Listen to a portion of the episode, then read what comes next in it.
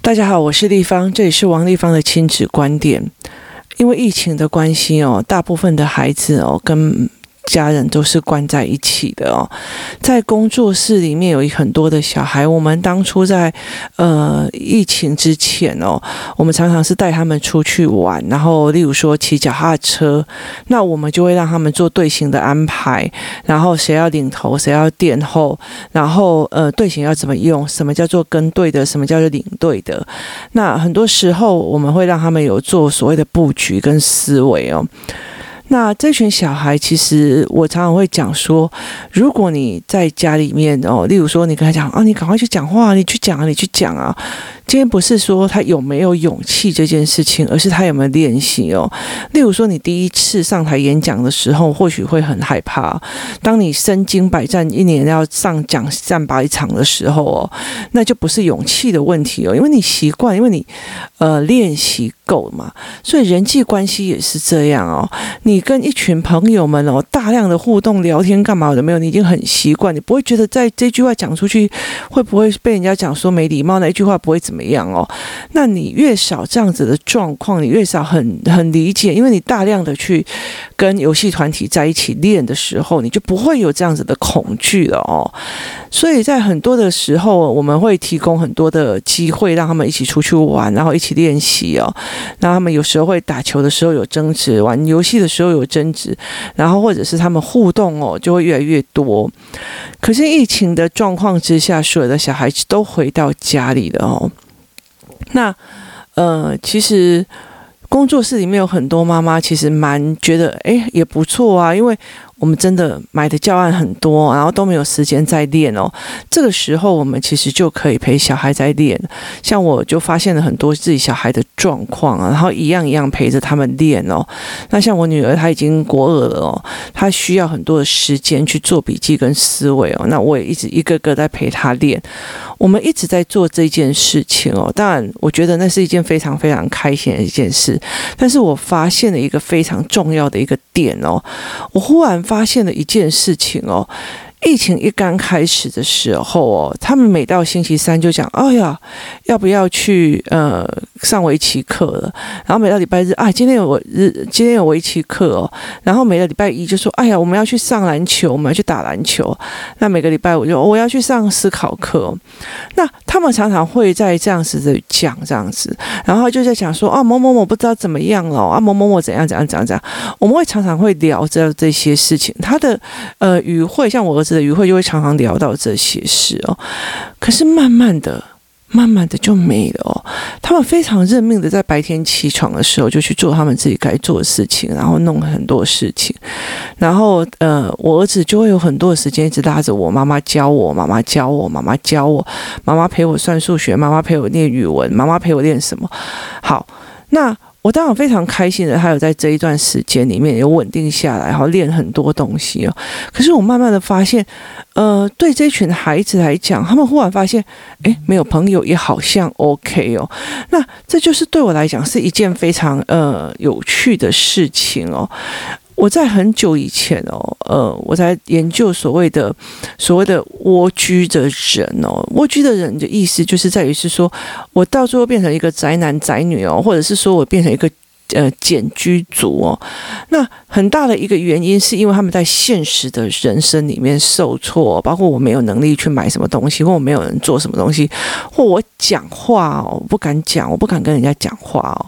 他慢慢的又说，那因为现在有网络哦，那又有宅配哦，所以很多的孩子他们进去到宅蜗居的时候，他们可以很多年都不跟人家对话，很多年，然后他们会变成所谓的啃老族哦。那前阵子我。就看了一个影片哦，他在讲日本目前哦所谓的啃老族跟所谓的简居者哦，将近有一百五十万。我看到这个数字有点吓到哦。那其中有一个案例是在讲一个所谓的官员的孩子哦。那这个孩子为什么会这么的有名的原因，是因为他其实他的老爸是在一个呃，就是政府的高官上呃做事，而且他是一个学历非常非常高的呃人。那他是一个学历非常高的，而且是日本的政府官员，而且其实是在中央还蛮不错的。那因为他很忙，所以很多的时候都是这个小孩就是妈妈跟小呃在带。那有一次呢，这个妈妈就是这个小孩就是一路上就是让他很优秀啊，就都你知道都跑前面的哦。其实，在日本呃的很多的状况里面，很多的小孩其实他们的功课压力非常非常的大哦。那所以呃。他们就让他们就是哎，一路都跑得很前面，都读得很好的。那有一次好像跟人家有点争执之后，他就好像输人还是怎么样，或者是选班长没有没有选上，他就生气了哦。然后生气了就就揍了别人，揍了别人这样子。那后来到最后，他就干脆不去学校了。那妈妈就选择说：“哎呀，那小孩子回来一下下哦，应该就会好。你有看过那个红发安妮哦，或窗边的小豆豆，就是，呃，反正小孩子不想去学校哦，他呃，搞不好回来一阵子，他就会想要去找朋友了，他就会好了哦。”就想不到这个孩子，他就没有，他就完全没有。然后等到他这个爸爸发现的时候是哪时候？你知道？因为这个小孩子他在外面受挫，他的情绪就会受不了嘛。那他又没有办法出去，因为他觉得一出去别人就会笑他没选上班长或者什么样，有的没有。所以他就把那个气全部都发在他自己的妈妈跟妹妹身上哦。那爸爸后来发现了一个非常非常大的一个原因哦，是因为妹妹受不了自杀了。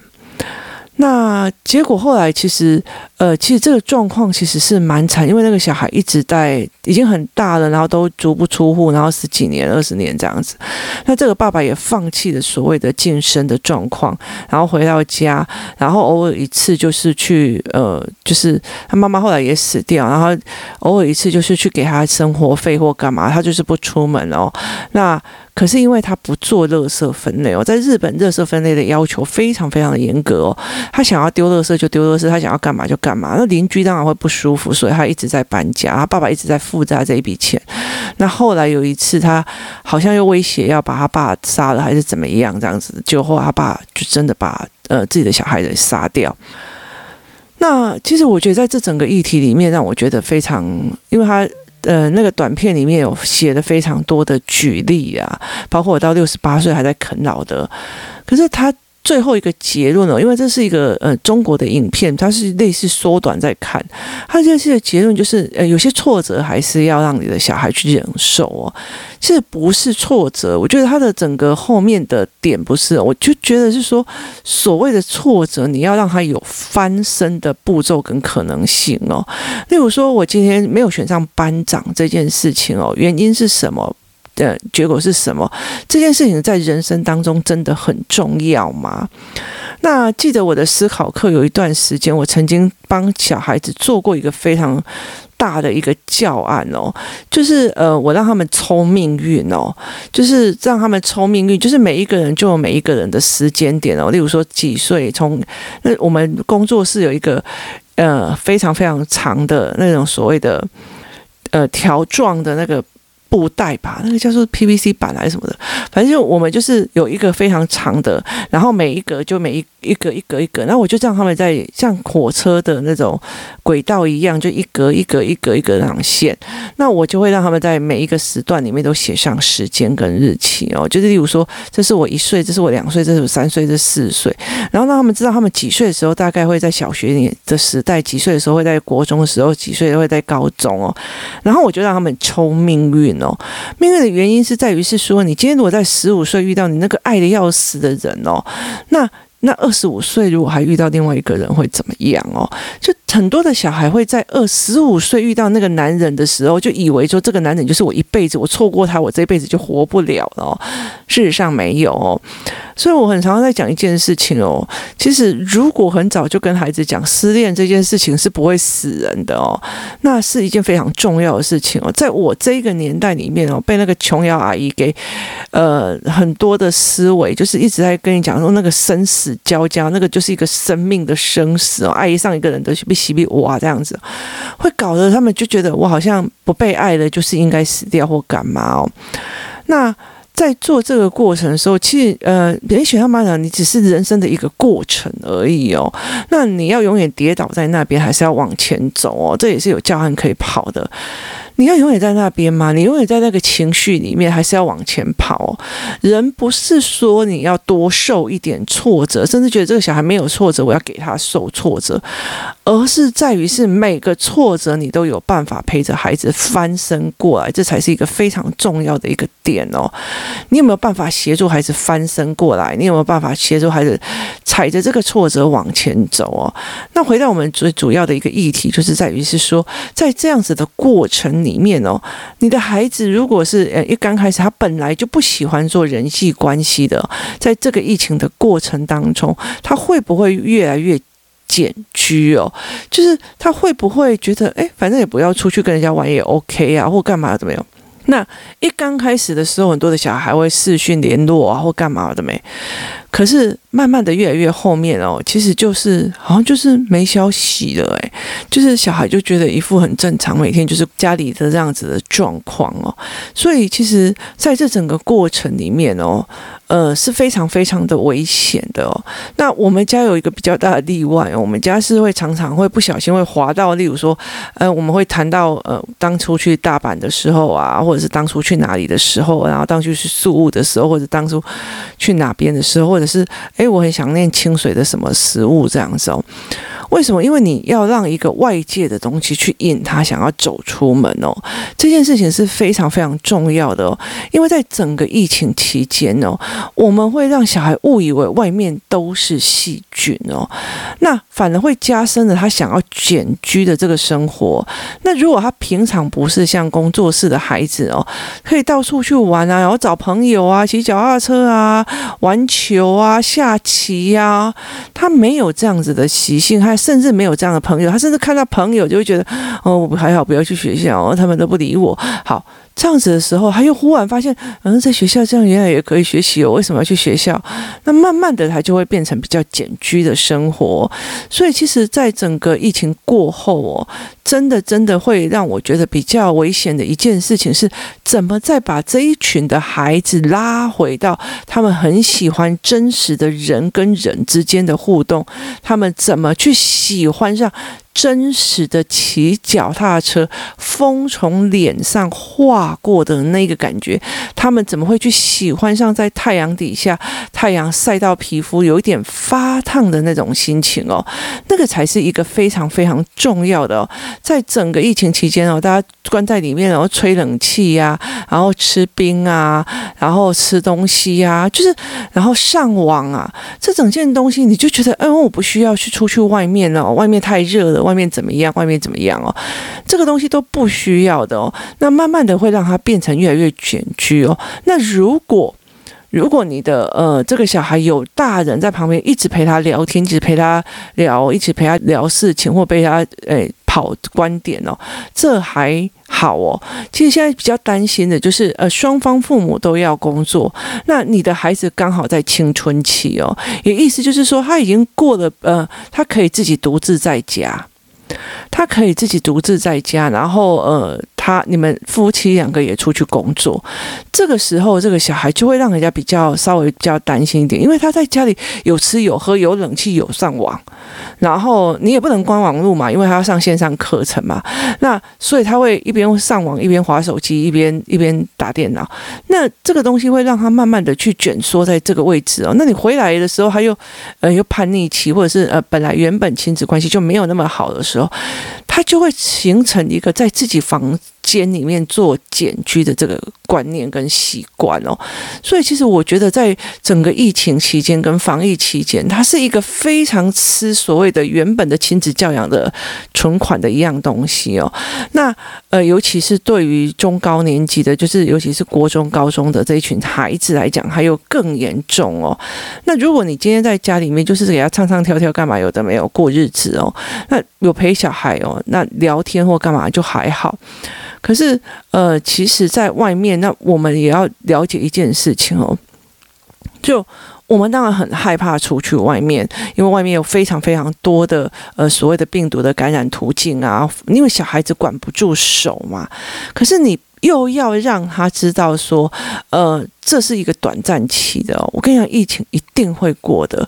我们真的就是这世界上有非常非常多的病毒哦，但是我要我们要真的相信，所有的事情都会过。以前的黑死病，或者是我们那时候刚开始的肠病毒哦，多少的小孩子让我们的所有的父母吓得要死哦。但是很多时候是会过的哦。那我们要相信，我们还可以有往前走的能力跟力量。那这件事情，其实我们就是要慢慢的去带着孩子去去理解这件事情哦。所以我常常会跟很多的妈妈们在讲哦。怎么让孩子是喜欢外面的世界，喜欢跟人真实的接触，跟人真实的拥抱？其实他才是一个，他不沉浸在一个所谓的上瘾症，或者是所谓的一个呃孤僻症的一个非常重要的一个点哦。这才是一个呃我们必须要去面对的哦。那所以我在整个过程里面，在跟孩子玩的过程，在整个呃陪他们防疫假的过程，我们有时候会看影片，我们有时候会呃。一起读书，我们大部分的时候都是各自我们读我们自己的书，各自我们看我们自己上的东西哦，所以我们大家就一直往前在用，但是我们也会，例如说线上约下棋啊，线上约一起唱 KTV 啊，就是。呃，朋友们他们在家里唱 KTV，我们也在这边唱 KTV 啊。那我甚至会有线上开会啊。前阵子那个工作室的几个妈妈，他们共同进一个教案，那我叫他们优先用这个教案跟教材哦。所以我后来就是呃开线上课程，教这一群妈妈说：好，呃，你们要怎么带？我告诉你们这个教材的逻辑跟思维哦。所以你们要怎么带？要怎么配合？要怎么协助去小孩看？懂哦，所以我会慢慢的去用线上课程的方式去教他们哦。那很好笑一件事情哦，就是其实我觉得我做的 PowerPoint，然后去做了很多的要件或干嘛，然后协助这一群孩子、这妈妈们去看懂这几套、这两套教材。那我也教他们怎么使用或干嘛，然后每个妈妈都不想下线，你知道吗？就是你好不容易可以看到人讲话，虽然只是隔着荧幕，但是那还是一个所谓的人际互动哦。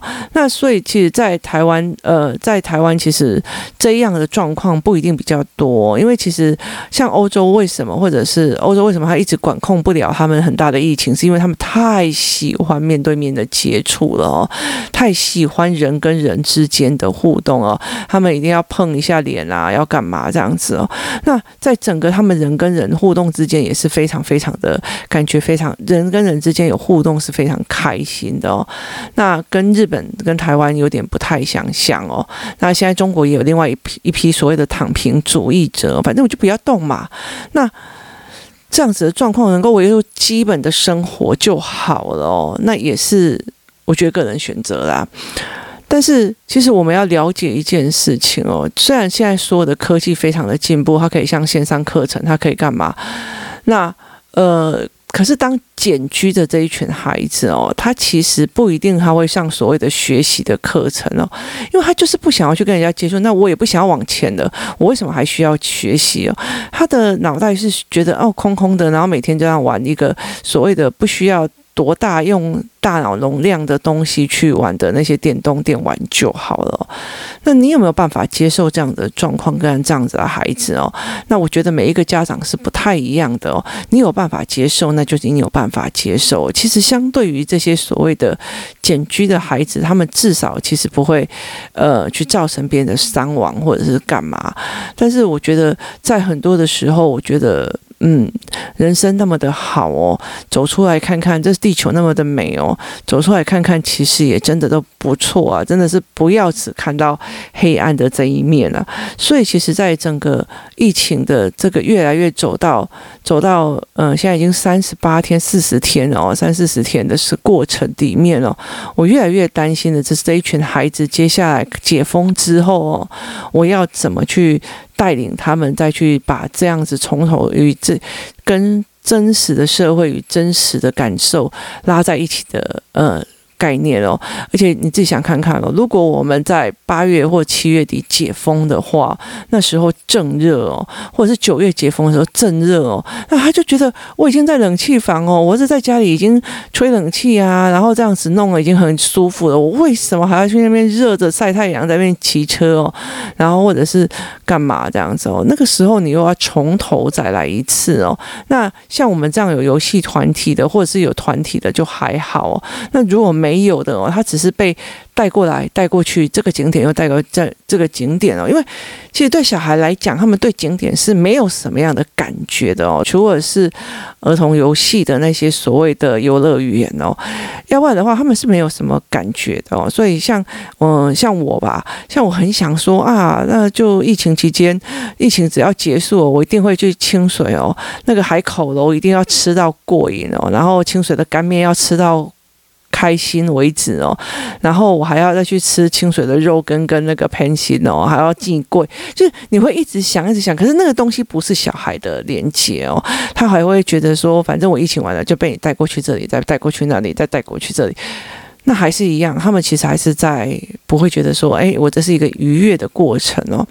所以其实我们在，我像我在设计呃小孩的活动的时候，都是一个定点，然后小孩玩到互动啊，玩啊，玩到一个开心为止哦。唯一不是定点的，就是集体骑脚踏车哦。那为什么？就是因为要让他集体跟人家聊，跟人家聊，跟人家聊有自信嘛。所以有很多的小孩，例如说他很喜欢跟大人聊天，为什么？因为大人不会去戳他自尊呢、可是小孩很明显啊，哦，我就不想跟你玩了、因为你会乱生气啊，我就不想跟你玩，因为我跟你不熟啊，你偶尔才来一次，然后却需要全世界都对你好，这很难。那有些小孩其实，呃，他们不受欢迎的原因，不在于是别人讨厌你或干嘛，而是在于他的语汇耶。就是如果是说，如果你的孩子在学校他没有朋友，那呃，例如说他不会跟人家破题，那你要去陪陪他练破题。那你如果发现他没有办法去跟人家对谈，那其实你应该要给一个游戏团体，让他大量的去跟人家对谈。那像我呃，包括游戏团体，包括后面的班级，就是一直让我的孩子在不同的层次的语言，前面只是一个游玩的语言、游戏语言，然后中间就是思考的语言，然后后来慢慢就是在知识思考的语言。啊，你这个东西。你是思考过还是情绪做出来的决定哦？这是我儿子会讲出来的话。妈，你这你做这个决策是这做这个决定是情绪性的还是思考过后的评估啊？那你可以不可以告诉我原因哦？那为什么？因为我们给他这样子的教育过，我们给他从小小小孩可以理解的教案去做。那。他当然需要的是可以跟他一起对谈的这一群孩子啊，那所以他们会慢慢的一直往层级往上用。那所以对很多的小孩来讲，他们在选朋友是一定的啊，我就讲得来谈得来就是好的啊。所以没有那种地方姨他们都不理我，地方姨他们都我要走过去，我要走过去我都挤不进去，就大家围着一个桌子，那你挤不进去。不是世界对不起你啊，就挤不进去就挤不进去啊，然后拿个椅子垫高来看也 OK 啊。不是全世界在排挤你，就是所谓的被害的语言不要出来，这是必须要去协助的哦。就是我们在协助孩子在面对他的呃问题的时候，不要去跟老师讲，大家都不跟他玩，就讲的好像全世界的错，你知道吗？那别人也有选择朋友的权利哦。那所以你要怎么去协助这个孩子？该破题的时候会破题，该练习人际关系的时候会。练习在跟人家谈围棋的时候有围棋的语言，应该跟人家谈篮球的时候会跟你讲说：“哦，我告诉你哦，你要这样子抄球才怎样怎样怎样，原因是什么？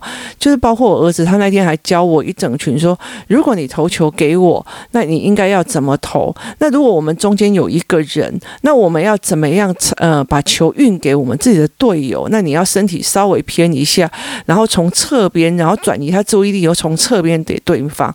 我们两个要形成这样。这样子的默契哦，所以篮球也有篮球的语言，然后有篮球姿势的语言，不是只有那种嘴炮在那边。哎呀，你输死啊，你应该有，一条落脚，这不是的。所以，呃，这件事情是你必须要去替他找出这样子的人，然后建立这样语言，他才会去吸引到那样的人哦。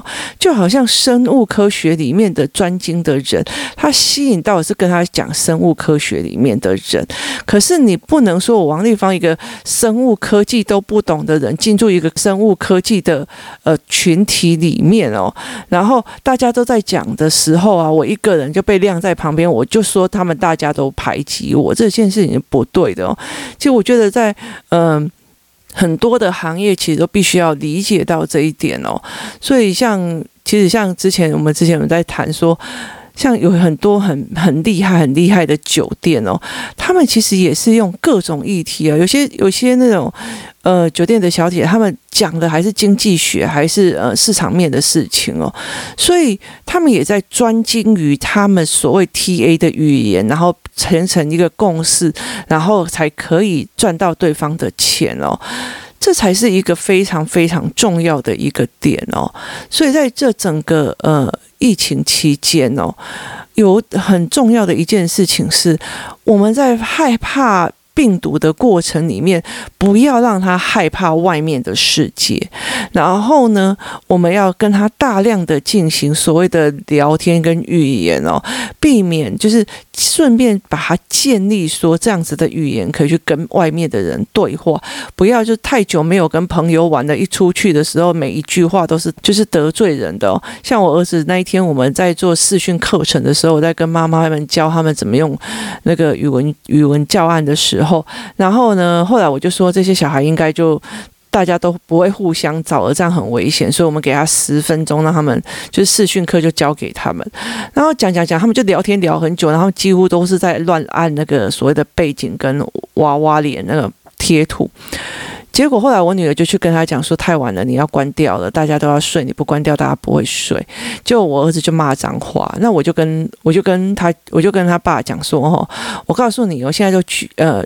就是居家检疫，有家家都待在家里防疫哦，那所以你没有办法去跟他讲说这个小孩的脏话都是别人教的哦，就是他爸教的哦，麻烦你一下做一下好的，做一下好的示范哦，要不然的话哈，你老的时候被丢在哪里真的是都不知道哦，所以。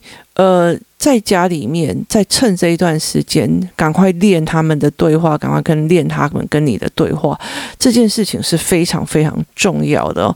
我觉得还是不要一直做那个所谓的碾压性的哦。例如说，诶，这样我觉得我很对不起啊，请你可以原谅我吗？还是你不要原谅我？我们都还是会用这样子的语汇在一直反复的练习哦。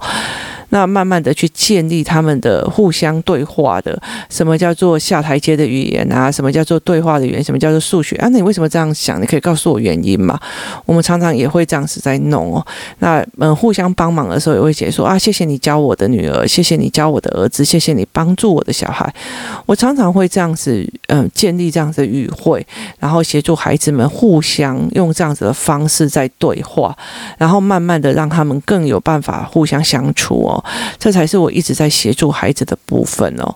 那这个防疫期间哦，呃，我们走在家里的过程里面，你的孩子精进了多少？你跟孩子之间的感情变了多少？那很重要的一个原因是在于是，呃，要提醒大家。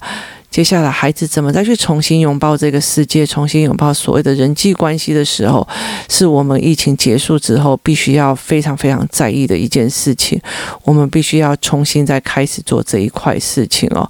包括你们这一段时间，小孩如果没有呃固定在读书或干嘛的时候，想想看，这三四个月暑假过后哦，我真心觉得很多的老师应该头很痛哦。就是在家里有有私底下爸爸妈妈有。让他们读的跟呃没有读的，真的是差很多。如果你的教养都一直在外包哦，然后小孩的功课也是外包，不是安亲班就是补习班哦。当这时候都要自己教的时候，你就放生了。那我觉得接下来的那个呃群体落差，也是未来老师们必须要非常辛苦的一个部分哦。那今天谢谢大家的收听，希望在疫情的期间，我们每一个孩子都可以好好的保护自己。像接下来开课之后，然后大家最愉悦的生活，就是马上还可以去拥抱大自然，马上还可以去跟别人非常愉悦的见面、吃饭、喝酒、聊天，然后一起约出去玩，一起骑脚踏车，一起溜滑板，一起溜青蛙车。今天谢谢大家的收听，我们明天见。